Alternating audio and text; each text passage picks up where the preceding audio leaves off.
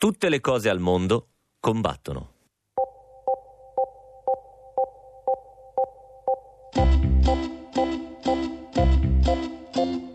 Ho un ricordo di quelle nottate passate a, ad attaccare manifesti in cui mi divertivo sempre come un matto e per di più insomma c'era anche questa storia da raccontare.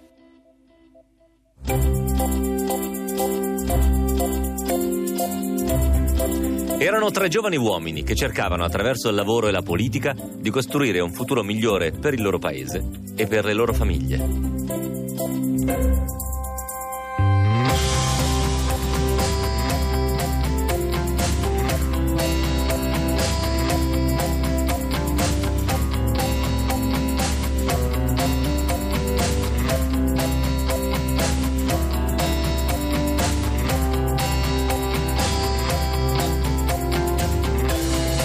Pochissimo sbarcati a Roma. E Pascal e Radio 2, siamo in diretta da via Asiago 10, sono le 22.31 minuti in punto, state ascoltando Radio 2, ovviamente pronti per il live di domani, ma pronti per le storie di questa sera.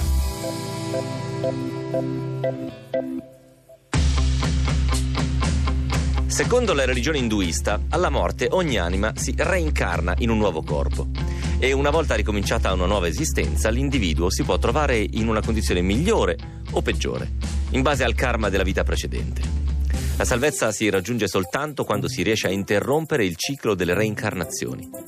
Per tentare di liberarsi dal ciclo delle rinascite, una volta ogni tre anni si organizza il Kumbh Mela. È il raduno religioso più grande del mondo che raccoglie fedeli provenienti da tutta l'India e arrivano lì per tuffarsi per qualche secondo nella confluenza tra i fiumi Gange, Yumana e il fiume sacro Sarasvati, che nella realtà non esiste, ma ha un enorme valore religioso. La festa ha una cadenza precisa, ma il luogo è scelto di volta in volta fra i quattro luoghi dove si crede che siano cadute le gocce di una brocca contenente il nettare dell'immortalità durante la grande lotta tra le divinità del pantheon induista e i demoni. Ieri 15 gennaio ad Allahabad, nello stato indiano dell'Uttar Pradesh, è iniziato ufficialmente il Kumbh Mela 2019. Durerà 49 giorni e si prevede che vi parteciperanno fino a 120 milioni di persone, di cui 15 milioni solo nella prima giornata di oggi.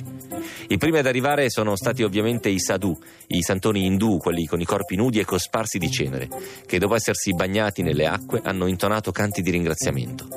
La puntata di stasera si intitola La grande lotta. Stasera raccontiamo di una campagna elettorale degli anni 50 e di una lupa molto molto famosa. Benvenuti a Pascal.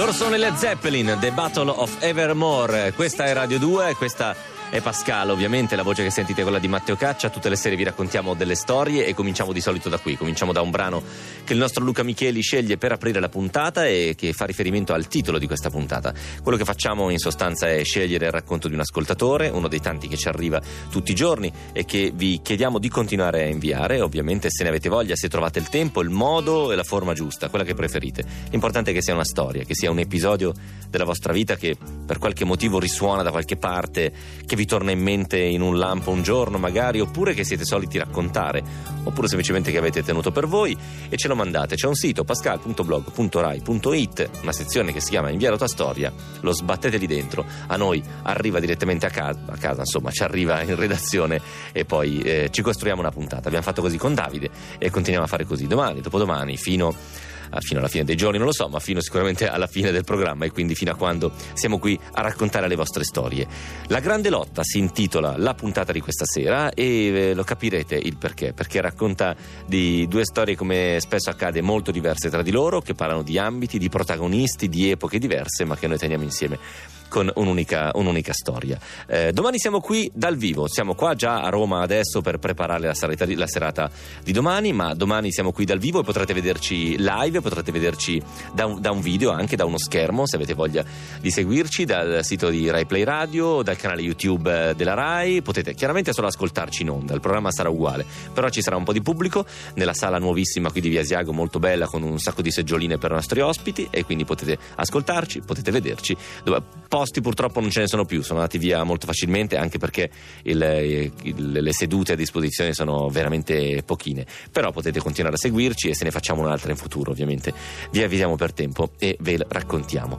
Siamo qui, è Pascal, è Radio 2, sono le 22.38 minuti in punto e abbiamo una prima storia da raccontarvi.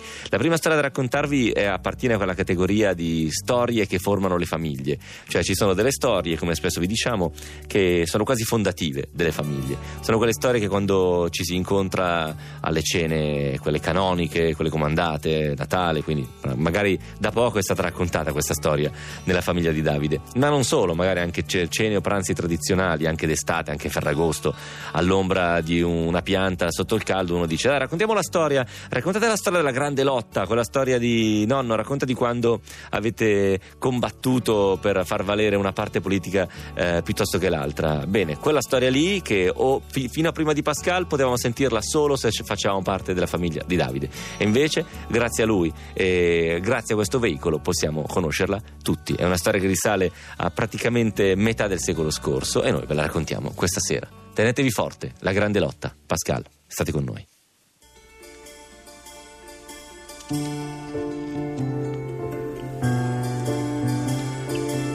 Quando si avvicinano le elezioni, durante le cene con la mia famiglia materna, saltavano sempre fuori alcuni episodi legati alla campagna elettorale del 1953, a cui mio nonno aveva entusiasticamente preso parte in qualità di attivista della democrazia cristiana.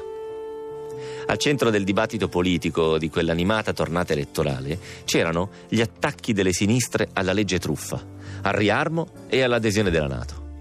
La DC rispondeva denunciando il totalitarismo dell'Unione Sovietica. Nel piccolo centro agricolo, nella bassa milanese, dove viveva la mia famiglia, il dibattito politico scatenava accesi dibattiti nelle osterie, mentre nelle piazze i comizi del PC venivano costantemente disturbati dalle campane della chiesa che la Perpetua faceva suonare all'impazzata ogni qualvolta qualcuno provava a prendere la parola dal palco montato nella piazza del paese. Mia mamma che all'epoca aveva solo 5 anni e ricorda soprattutto un episodio che condizionò l'estate di tutta la famiglia.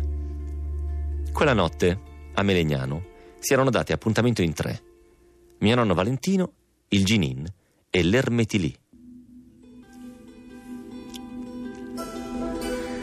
Erano amici da sempre. Da bambini avevano giocato negli stessi cortili, da ragazzi avevano frequentato le stesse scuole. Insieme avevano fatto la guerra e affrontato la prigionia in Libia. E ora Erano tre giovani uomini che cercavano, attraverso il lavoro e la politica, di costruire un futuro migliore per il loro paese e per le loro famiglie. Quella notte erano impegnati, come era già accaduto molte altre volte, nell'opera di attacchinaggio dei manifesti elettorali. Al volante di una vecchia Topolino c'era mio nonno, considerato un provetto pilota. Al suo fianco sedeva il Ginin, pronto a saltar giù dalla macchina con i manifesti arrotolati in mano. Sui sedili posteriori stava invece l'Ermetili, con il secchiello della densa colla realizzata con acqua, farina e qualche altro ingrediente segreto. Erano tutti e tre pronti a tappezzare il paese di manifesti, ovviamente i manifesti con lo scudo crociato. E così fecero. Non appena mio nonno fermava la macchina vicino al luogo prescelto, il Ginin e l'Ermetili scendevano rapidamente e in un baleno attaccavano i manifesti, usando una scopa imbevuta di colla. Così, tra una risata e una sigaretta, i muri delle osterie, le recinzioni dei giardini, le porte delle scuole si riempivano dei manifesti coi loghi del partito. Terminato il lavoro, i tre seduti in macchina fumarono l'ultima sigaretta prima di accomiatarsi e tornare a casa. Mi piace immaginare quei tre giovani uomini, stanchi e sporchi di colla, pieni di speranze per il futuro, mentre ricordano i tempi della guerra e immaginano un futuro radioso. Questa storia me l'ha sempre più raccontata mia nonna perché lui era una persona abbastanza riservata. Ma la prima volta di cui ne ho sentito parlare era perché mi ricordo che mio nonno ogni tanto faceva male alla gamba, quindi chiedevo a mia nonna ma perché il nonno fa male alla gamba? E lei mi raccontò questa storia. Le loro conversazioni furono interrotte dal passaggio di un'auto, un'auto che sfilò accanto a loro e che si fermò poco distante. Ne scesero tre individui che cominciarono pure loro ad attaccare un manifesto a un muro. Non appena il manifesto fu disteso, apparve il logo della falce e del martello. Si trattava proprio degli antagonisti del Partito Comunista, impegnati nel medesimo lavoro di mio nonno e dei suoi amici. Non c'era una più ghiotta occasione per effettuare un vero e proprio boicottaggio. Il piano era questo: avrebbero seguito la macchina degli avversari a fari spenti per non farsi vedere e avrebbero ricoperto i loro manifesti con quelli dello scudo crociato. La fatica dell'impresa sarebbe ampiamente stata ripagata dalla visione delle facce sbagot- sbigottite degli avversari la mattina dopo. Per un po' l'opera di boicottaggio procedette secondo i piani, ma quando l'auto del nemico imboccò il lungo viale alberato che porta verso Milano, la vecchia Topolino cominciò ad avere qualche problema a stare dietro a una macchina più nuova e performante. Vai, vai che li perdiamo, gridava Ginina mio nonno, che cominciò a schiacciare il piede sull'acceleratore. Ad un certo punto però, complici la velocità, la totale oscurità e la concitazione del momento, la macchina sbandò e andò a schiantarsi rovinosamente contro uno dei tigli che costeggiavano la strada. La gamba di mio nonno sbatté violentemente contro il piantone dello sterzo, fratturandosi con un rumore sordo. Il Ginin invece fu catapultato contro il parabrezza, rompendosi il naso e lasciando un'impronta insanguinata sul vetro. Seguirono alcuni istanti di silenzio. Poi, dal sedile posteriore, partì un grido lancinante. Zegher, mettili! chiese il Ginin. Mi si è rotta la testa, rispose in lacrime l'uomo. Ma come ti si è rotta la testa? Sì, mi è uscito il cervello, è tutto molle e appiccicoso. Su Andrea morì. Sto per morire. Mio nonno e il Ginin ammutolirono, si guardarono terrorizzati. Il buio impediva loro di assistere a quella terribile scena. Ad un certo punto mio nonno si fece coraggio, si voltò incurante della gamba dolorante e accese un fiammifero, preparandosi al peggio. Quando la luce riempì l'abitacolo, i due occupanti dei sedili anteriori scoppiarono a ridere, mentre il terzo passeggero li guardava allibito, continuando a piangere e a lamentarsi. Ma Ermetili, ma non è il cervello, è la colla, disse mio nonno. Il secchiello contenente la densa colla da manifesti si era infatti rovesciato sul capo del passeggero, che nel toccarsi la testa aveva immerso le mani in una sostanza molle, gelatinosa e appiccicosa che ricordava, a suo dire, la massa cerebrale. Non sa esattamente cosa avvenne in seguito, ma immagino che fu l'Ermetili l'unico illeso ad andare a chiamare i soccorsi, non prima di aver chiesto ai due compagni la massima discrezione sull'accaduto. Quello che so è che mio nonno passò l'estate con la gamba ingessata, mandando a monte le vacanze al mare che mia madre attendeva con impazienza. Il Ginin rimediò un bel naso storto. L'Ermetili, invece, dovette convivere per tutta la vita con l'onta di quell'increscioso episodio. Pa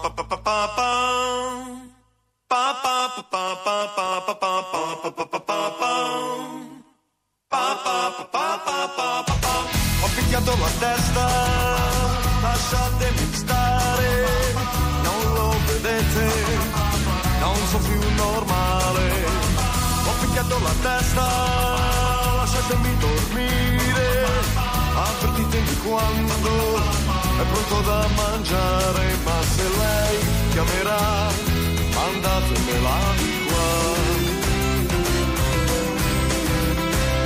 È perché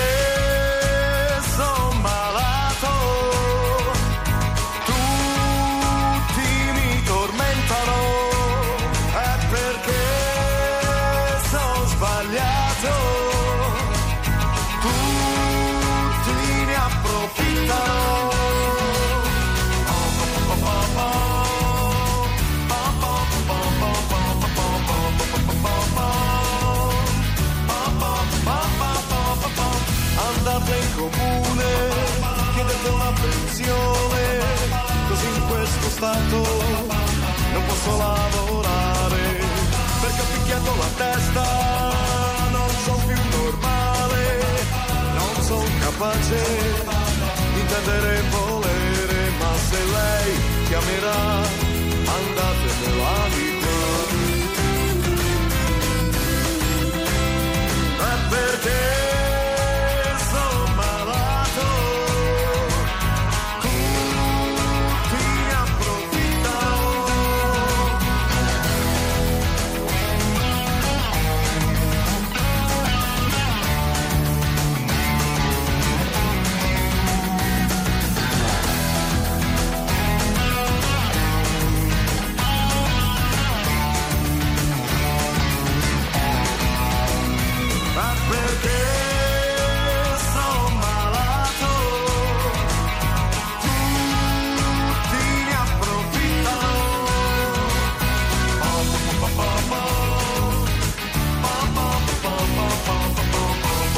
Radio 2, Pascal, sono le 22.48 minuti in punto, anche se sto parlando da praticamente 30 secondi senza che mi sentiste perché ho capito male da Roma quello che mi diceva Luca Micheli. Loro sono gli ottavo padiglione, ho picchiato la testa, si intitola questo brano che ovviamente Luca ha scelto proprio perché si, racco- si racconta di quello, si racconta di un gruppo di amici che fa un incidente in auto e uno si rompe la gamba, gli altri sbattono la testa e uno è convinto, appunto come racconta bene Davide, che gli fosse uscito il cervello, in realtà era solo della colla per attaccare i manifesti. Pronto, ciao Davide, buonasera.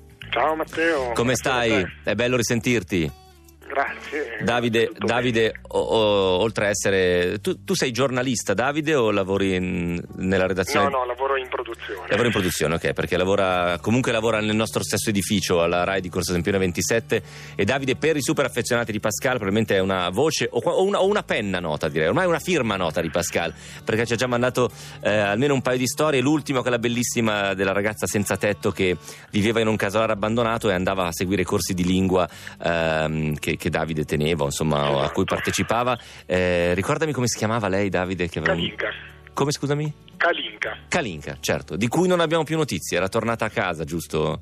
So che era tornata a casa e fa il meccanico adesso. mm, Perfetto. Da quanto vedo su, su Facebook.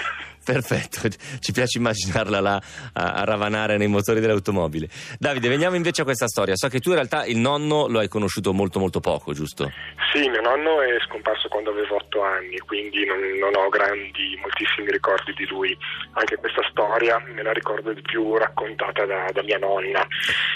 Però ti ringrazio per averci mandato le foto del nonno, che, che sono davvero come tutte le foto che abbiamo dei nonni, che sono bellissimi da guardare per due motivi. Primo perché erano dei ragazzi e sembravano degli uomini, e secondo perché erano tutti elegantissimi, avevano veramente una plomb e un'eleganza, anche nella foto in cui è, immagino, con la tua mamma, alle spalle c'è una cascina. La tua Sì. mamma è piccolina, vestita da, da bambina, insomma, una bambina vestita da bambina, eh, o un'altra invece in cui è su un tandem con un compagno, credo di d'armi perché sono in divisa. Credo di avere delle foto di mio nonno che nella fattispecie era in Egitto, ma in, in Libia, perdonami, che sono molto, molto, molto simili. Eh, ti dicevo, mi, mi dicevi, scusami, tu in realtà quindi le storie ce le hai passate di seconda mano, giusto? È tua mamma che le raccontava. Sì, sì, le raccontava mia nonna e poi, poi mia mamma. Diciamo, mio nonno l'ho conosciuto poco forse in questa storia non me l'ha neanche mai raccontata lui, ma l'ho sempre sentita tramite qualcun altro. E questa è ritornata fuori, dicevi, eh, alle ultime E elezioni. sì, mi è venuto l'idea di scriverla perché ne abbiamo riparlato proprio durante le ultime lezioni. Eh, mia mamma insomma, si è messa a raccontarla. Questa, questa era una storia che nel paese. di quale paese parliamo innanzitutto? Allora, la storia, l'evento si è svolto a Melegnano, ma Ah, ok. mio nonno abitava a San Giuliano, comunque a pochi chilometri, insomma, Ok, paese quindi non- confinante. Non paesi piccolissimi in realtà, perché Melegnano, però all'epoca forse non No, aveva tutti gli all'epoca probabilmente erano paesi abbastanza, soprattutto San Giuliano, da quanto mi dicono, era composto proprio da poche cascine. Che tu, che tu sappia, questa è una di quelle storie che in paese venivano raccontate o è rimasta circoscritta alla vostra famiglia? Mm, non lo so, no, io boh, credo che sia rimasta più o meno circoscritta alla mia famiglia. Perché io mi ricordo che invece al mio paese c'erano delle figure che, che sono passate alla storia eh, e che nei bar, nelle vie, nelle scuole e quindi anche nelle famiglie eh, ave- avevano degli aneddoti che li inseguivano. Mi ricordo quella di uno che aveva delle mani pesantissime, faceva il massaggiatore della squadra di calcio della Romentinese, sono passato anch'io sotto le sue mani, che diceva che era talmente forte che da ragazzo un giorno tirava un cavallo che non si voleva muovere, voleva dargli un, un pugno per svegliarlo e lo uccise con un pugno. Questo puoi immaginarti. Diciamo, la, la- la pot- te la raccontavo questa perché, come tutte questo tipo di storie, ovviamente assumono poi contorni che sono diversi probabilmente dalla realtà. Eh, n- nel senso che mh, è chiaro che non era andata così questa storia, e probabilmente anche la storia di tuo nonno aveva dimensioni o ridotte o diverse, quantomeno, rispetto a come è arrivata a noi. Senti, ma il- si parla ancora di questioni politiche in famiglia? C'è ancora una- un tema di eh, decisione rispetto a cosa si vota oppure si preferisce raccontare storie? Diciamo che no, non, non si, non se ne parla più in famiglia. Vabbè, diciamo, poi ho avuto anche i miei trascorsi, come, come, si, si parlava anche nel, nell'intro vocale che hai messo. Sì. Anch'io quindi di, di attivismo, anche ho passato le notti ad attaccare i manifesti, ho dei momenti molto belli, dei ricordi molto belli di, di quei momenti. Anche se probabilmente non sarei stato alleato di mio nonno, poi per come è, stato il mio percorso. Senti, Davide, poi ti lascio andare. Una questione sul nome, a parte che l'ho pronunciato male, le- quello del protagonista, quello che si rovescia la, la colla in testa. Ermetili, giusto? Ermetili, sì. Che ha un Eh, significato? eh, no, anche qui, eh, a parte che quando ho chiesto a mia mamma chi erano, risposta è l'Ermetili, non ti ricordo. Certo, No, ovvio. non- è- non mi ricordo, è il ma marito di quella che, assolutamente. ovvio, certo. Esatto, così. E poi ma quando ho chiesto, ma, ma, ma cos'era? Era un nome, eh, un soprannome, un cognome? Ho detto, eh, non lo so, lo chiamavamo così. Quindi... Quindi va bene, va bene così, ce lo portiamo a Va casa bene così. Davide, grazie mille ancora per la storia. Quando vuoi siamo sempre qua, ovviamente. Un abbraccio. Grazie a te. Buona serata. Ciao. ciao, ciao. ciao. When you were young and your heart was an open book, used to say, live and let live. You know you did, you know you did, you know you did. But if this ever changing world in which we live in makes you give in and cry, say, live and let die.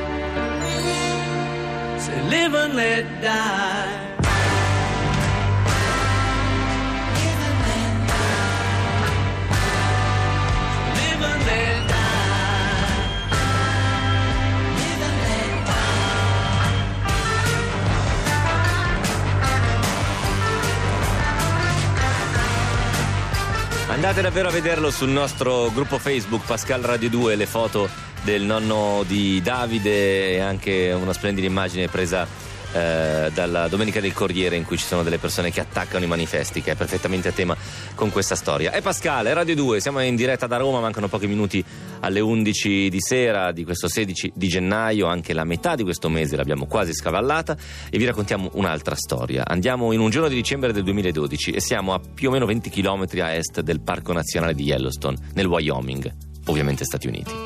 Un cacciatore ha sparato un colpo. È un colpo che si sente in tutto il mondo.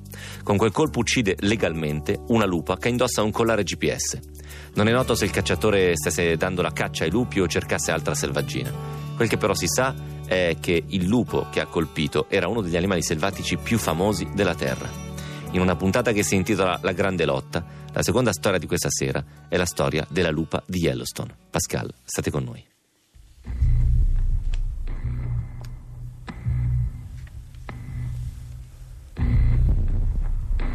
Quando i lupi grigi vennero reintrodotti a Yellowstone nel 1995, i funzionari del parco pensavano che sarebbero stati avvistati molto raramente e soltanto da esperti. Erano convinti che un lontano ululato sarebbe stato, per i visitatori del parco, l'esperienza più vicina al branco che potessero fare. Ma si sbagliavano, di grosso. Poco dopo la reintroduzione nella valle di Lamar, piena di alci, un branco si fermò a poche centinaia di metri dalla strada. Si stima che oltre 300.000 persone abbiano visto il branco cacciare, riprodursi e allevare cuccioli. Uno studio del 2005 di un professore dell'Università del Montana dichiarò che il lupo portava circa 30 milioni di dollari all'anno di indotto nelle città intorno a Yellowstone. L'ascesa poi di blog e social media in quegli anni ha permesso ai lupi di essere seguiti singolarmente in tutto il mondo, costruendo un bacino di pubblico ancora più grande. Questa è la storia della femmina 06. La femmina 06 è emersa in un'epoca in cui le storie del buon lupo erano assolutamente necessarie. Al di fuori degli esperti del parco era in atto una campagna denigratoria contro i lupi. Li si accusava di sterminare le alci, destinati invece alla caccia legale sui confini del parco. Ma la politica di Yellowstone è stata quella di ripristinare le condizioni naturali: lupi, coguari, orsi grizzly, orsi neri, coyote e umani. Ma le condizioni cambiarono nell'arco di una stagione. Nel 2008 un'epidemia di rogna decimò i branchi e i pochissimi esemplari sopravvissuti si dispersero. Su questo palcoscenico vuoto sopravvisse la femmina 06 e i due compagni che lei aveva scelto. Nell'inverno del 2010 si riprodusse con entrambi i maschi e insieme allevarono la prole in una cucciolata mista. Ciò che gli osservatori videro, però, li preoccupò inizialmente.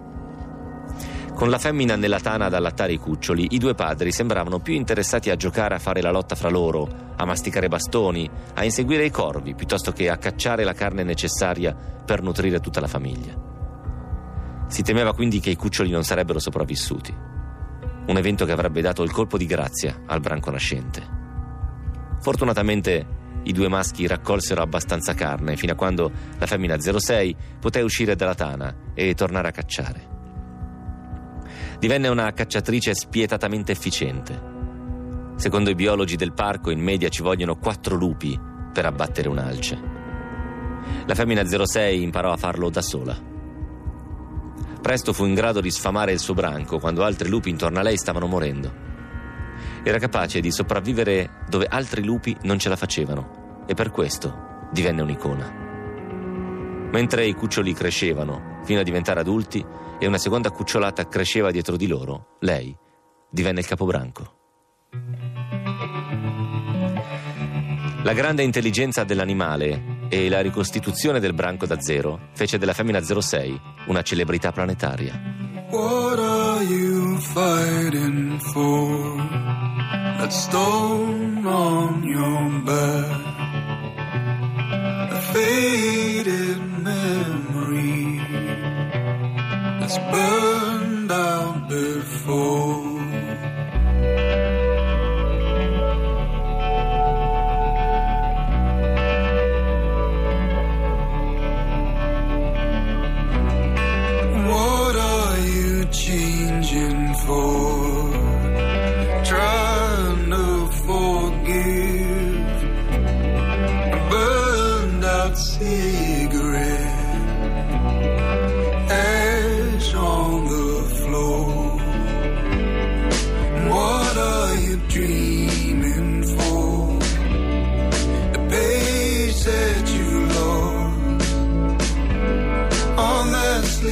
Sleepless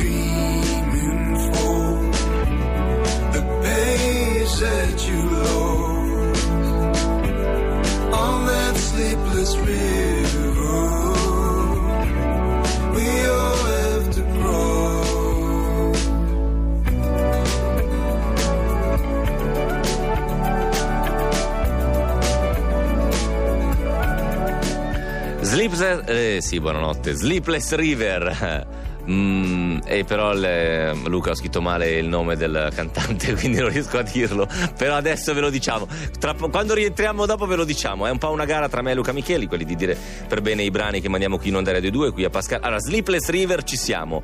Mothers. eh, Matthews and the Atlas, hai visto? Grazie Luca Micheli per avermelo detto nell'interfono da Milano. Siamo qui, stiamo raccontando la storia della femmina 06, il lupo più famoso del parco naturale di Yellowstone, che nel dicembre del 2012 venne abbattuta al di fuori dei confini del parco da un cacciatore anonimo, scatenando le reazioni indignate di milioni di follower in tutto il mondo. Pascal, la storia continua così.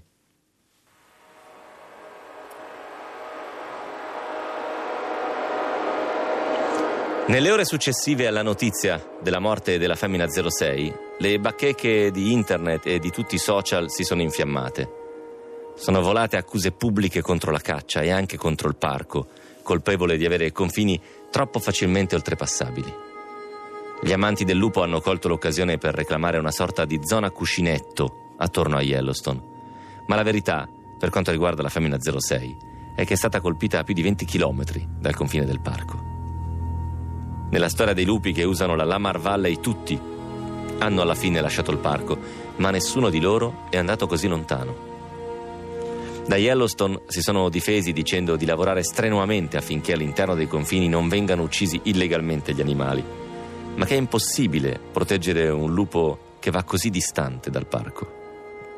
Uno dei responsabili ha aggiunto che in quanto professionisti della fauna selvatica ci concentriamo sulle popolazioni di animali selvatici nel loro complesso e non su singoli animali.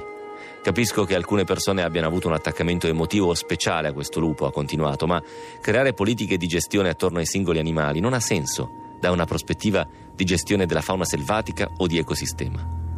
Dubito che seguire i lupi con il radiocollare dalla propria poltrona di casa, percepirli come animali domestici, possa aiutare a dirimere la questione sui confini di Yellowstone e sulle regole della natura selvaggia. Quando un lupo lascia il parco e arriva nel Montana, proprio come un alce o un cervo, è un animale selvatico e va considerato non diverso dagli altri. Tuttavia, la storia della femmina 06 ha portato più persone a conoscere i lupi e per questo la sua vita non è stata vana.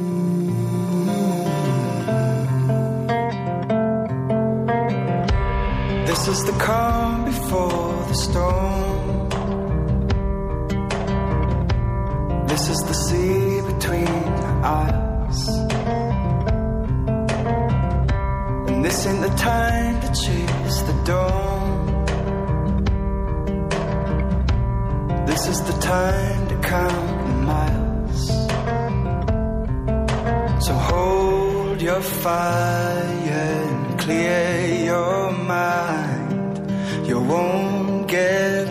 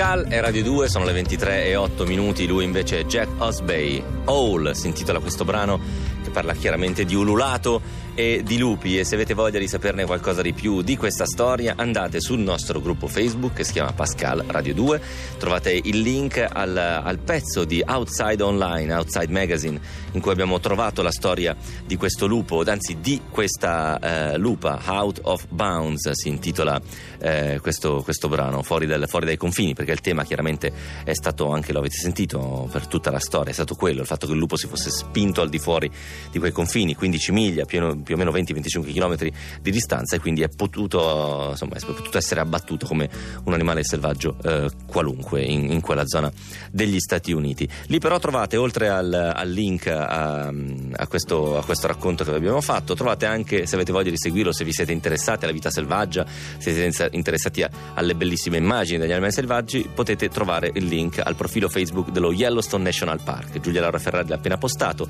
Andate sul nostro gruppo Facebook Pascal Radio 2, cliccate sulla foto in cui c'è il lupo, vi si apre una didascalia e lì trovate tutto quello che vi serve. Tra l'altro, pensando al parco di Yellowstone, mi viene in mente uno dei più grandi affronti che un mio compagno. qua- Quando cominciai la scuola superiore ero terrorizzato e soprattutto c'era questa professoressa che si chiamava Paola Piccolroz che ci terrorizzava, credo di origine altoatesine.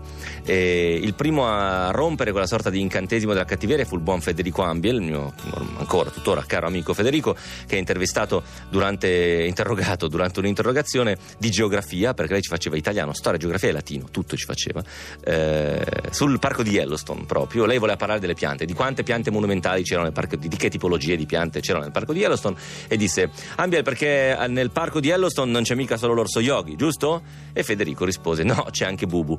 E a quel punto la, la classe un po' non capì la battuta, ma soprattutto lo, lo, lo amammo moltissimo perché si poteva addirittura dire una cosa che non era lecita davanti alla professoressa Paola Piccorrozza.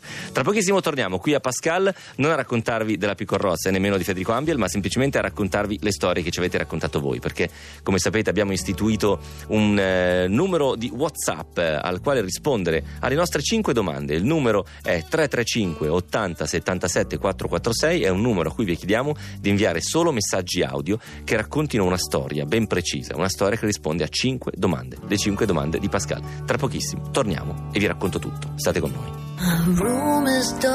Blinds are shut tight.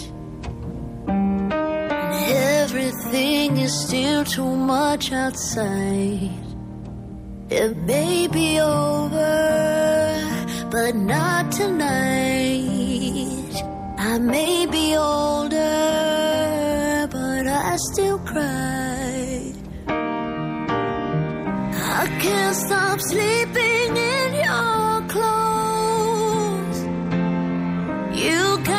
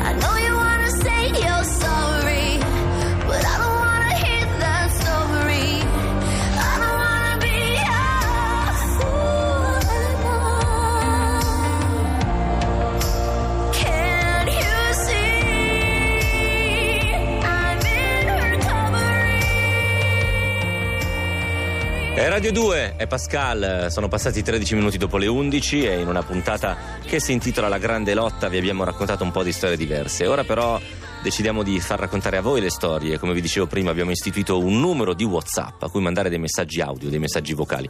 Ormai insomma lo conoscete, è una pratica che si fa parecchio sia alla radio, lo facciamo anche qui a Radio 2. Noi però abbiamo cercato di eh, mantenere un pochettino la, la- la nostra traccia e quindi quello che vi chiediamo di fare è chiamare e raccontarci una storia. Vi ripeto prima il numero e poi vi dico che storia. Il numero è 335 80 77 446 per cercare di, diciamo così, imboccarvi, visto che non è così facile dire dai dai dai raccontami la storia.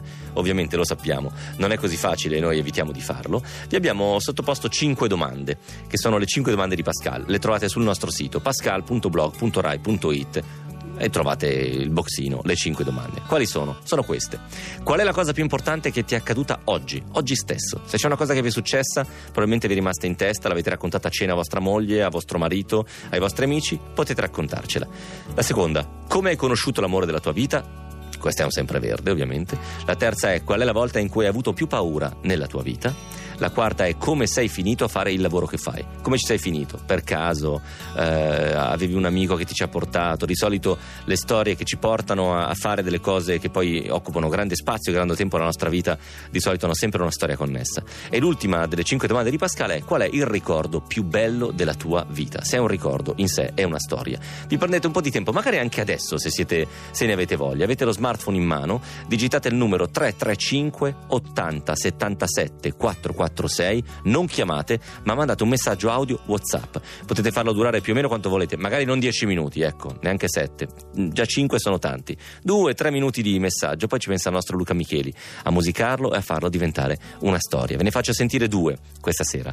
Vi faccio sentire il primo che risponde alla domanda qual è la volta in cui hai avuto più paura e, e di fatto è una storia che, che in qualche modo racconta non solo di una paura della persona che ce l'ha raccontata, ma una paura di tutti. Pascal, state con noi.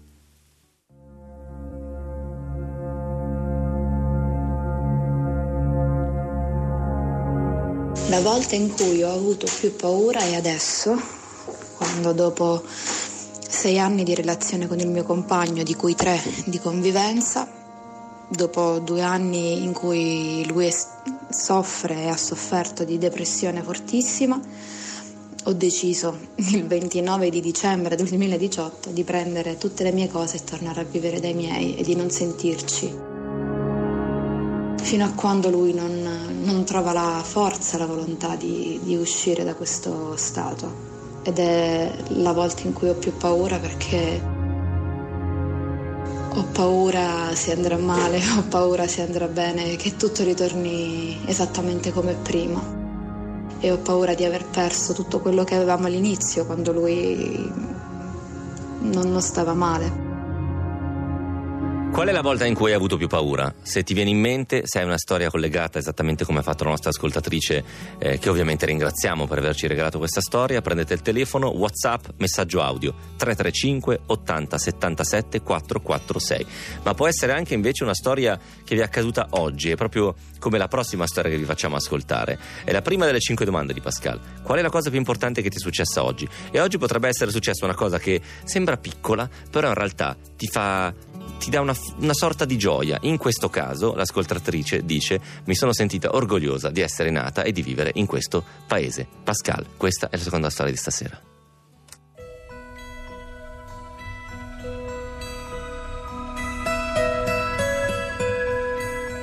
La cosa più importante che mi è successa oggi è l'incontro con un genitore marocchino che è venuto a iscrivere suo figlio alla scuola dell'infanzia.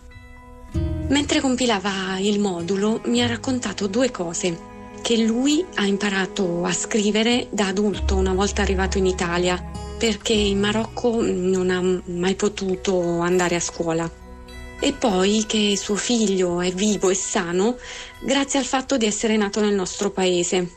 Eh, infatti il bambino è nato con problemi cardiaci ed è stato operato al cuore due volte in un ospedale pubblico italiano. Mi sono sentita molto orgogliosa di vivere in un paese che mm, può offrire nuove opportunità di vita e di crescita a tutti. È stata una bella sensazione che vorrei riprovare.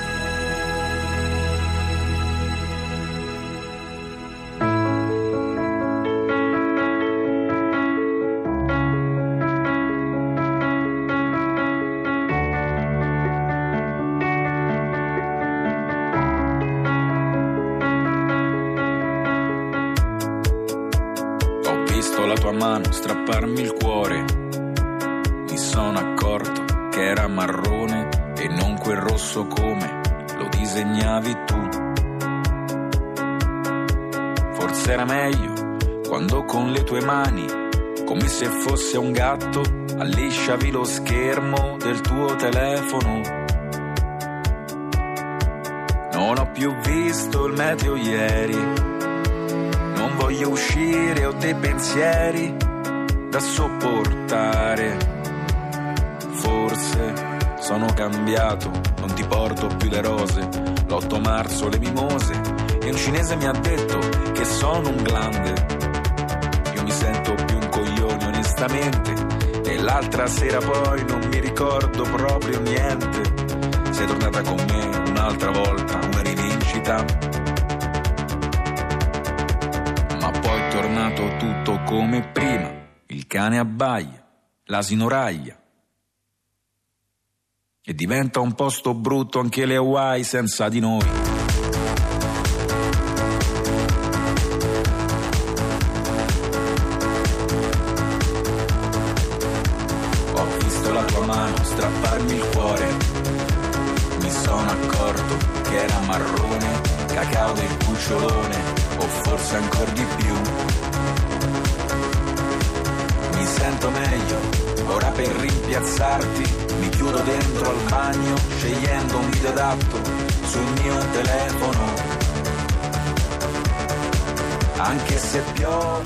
E siamo di nuovo qua, siamo di nuovo in diretta da Roma, è sempre Pascal, è sempre Radio 2 ovviamente, io vi ricordo che se davvero avete voglia di mandarci una vostra storia audio noi ne siamo felici, vogliamo raccogliere sempre di più, 335 80 77 446 per le 5 domande di Pascal andate sul sito e le, le trovate pascal.blog.rai.it noi invece continuiamo a raccontare una storia che sta andando sempre più negli abissi, sta andando sempre più nel profondo, è la storia di Francesco, è la storia di un'educazione criminale che dopo appunto tutta la vita rocambolesca che vi abbiamo raccontato, le doppie vite che ha vissuto, la latitanza e le carceri precedenti, ora sta vivendo il momento più duro della sua vita, è in attesa di avere la sentenza sulle pene che eh, si sommeranno una dopo l'altra, ma ha perso un figlio, eh, ha perso tutti i genitori, la moglie si, si è di fatto risposata, se n'è andata, lui è da solo ed è disperato. State con noi, state con lui. Questa è un'educazione criminale.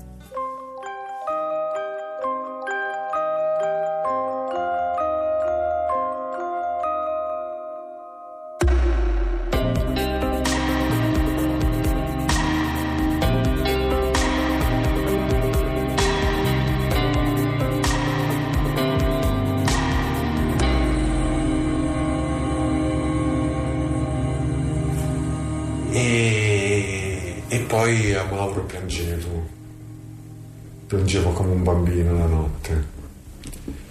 Io dormivo alla branda, uh, la cella, questo cellone eravamo in sei e c'erano tre letti a castello da due, due, due, due.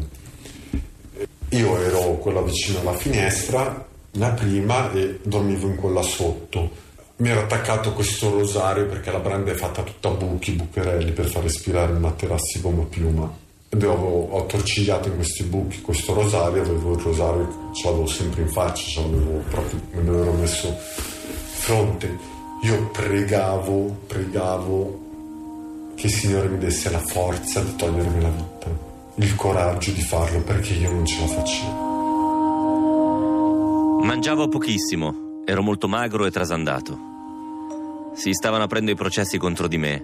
Ogni lettera degli avvocati, ogni convocazione dei tribunali mi sbattevano in faccia il fallimento della mia vita. Non rispondevo a nessuno. Volevo farla finita.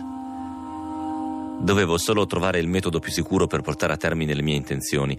All'inizio avevo pensato di tagliarmi le vene con una lametta alla barba, però non ero convinto.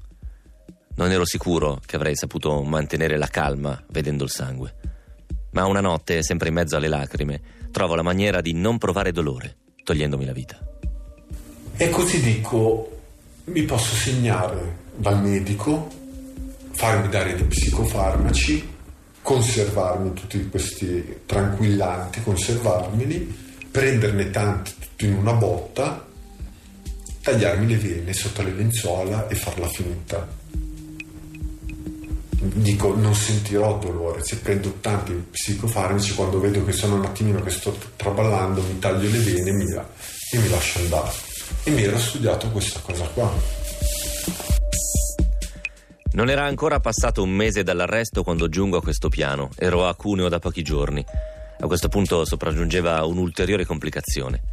Convincere il medico a farsi prescrivere una terapia robusta di psicofarmaci. In carcere non sei neanche libero di toglierti la vita. Se proprio lo vuoi fare, lo devi fare di nascosto. È molto strano, ma le guardie sono lì, a tutela della vita del detenuto. Non deve succedergli niente, possono trattarlo malissimo, possono pestarlo a sangue, ma devono stare molto attenti che non si uccida. Quando capitano i casi di suicidio, chi lavora in sezione ne paga le conseguenze. Vuole dire che l'intero istituto non ha fatto bene il suo lavoro. Per mettere in atto il mio piano devo sfuggire in primis dagli sguardi dei miei compagni di cella. Con altre cinque persone in cella è molto difficile. Vuoi che ti lasciano morire? No, ti salvano la vita. Devi studiare un piano molto elaborato per arrivare in fondo. Visti tutti questi inghippi che mi avrebbero salvato la vita, penso che mi sarei preso tutte le pasticche in una volta sola. E poi mi sarei tenuto una lametta in mano sotto le coperte. Non appena avessi sentito l'effetto dei tranquillanti lo avrei fatto. Per prendere gli psicofarmaci bisogna fare una visita dallo psichiatra. Chiedo un appuntamento con il medico. Stavolta risulto molto credibile perché sono davvero in pessime condizioni. Lo psichiatra mi prescrive mezza pastiglia di Tavor e una dopo l'altra comincio a metterle da parte. E poi le dovevo pure stare attento a nascondere perché vengono le perquisizioni, soprattutto al carcere di Cuneo vengono molto spesso, proprio ti vengono a svegliare la mattina presto, ti buttano fuori, ti fanno fare le flessioni nudo, cioè nel senso poi magari ti spiego un po'. E dunque le dovevo nascondere io con un pezzo di scotch l'appiccicavo sotto gli armadietti o questo sacchettino lo appiccicavo sotto l'armadietto. Ma l'attesa è difficile da sopportare. Dopo qualche giorno torno dal medico a lamentarmi, gli dico che non mi sta facendo nessun effetto, che ho bisogno di più terapia e il medico mi aumenta il dosaggio. Avevo capito che non era difficile fingere di assumere le pastiglie davanti a loro e intanto me le conservavo per il momento decisivo. E così, quando ne ho accumulate una ventina, decido che è arrivato il momento.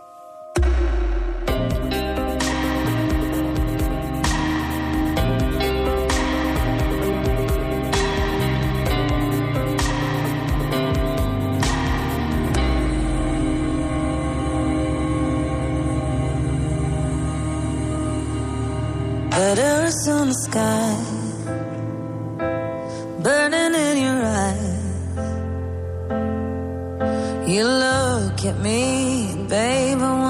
catch on fire.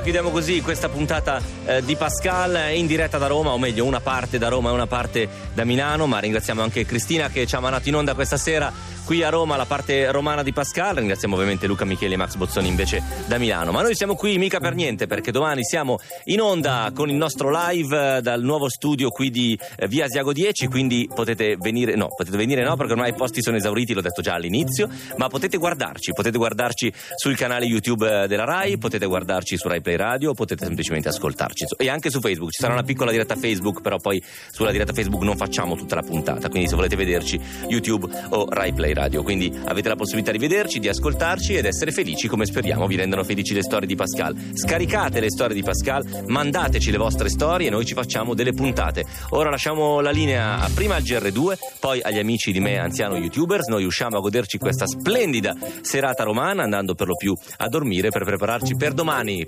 puntualissimi alle 22.30 a raccontare storie, che raccontare storie è il modo migliore per conoscere il mondo. Viva!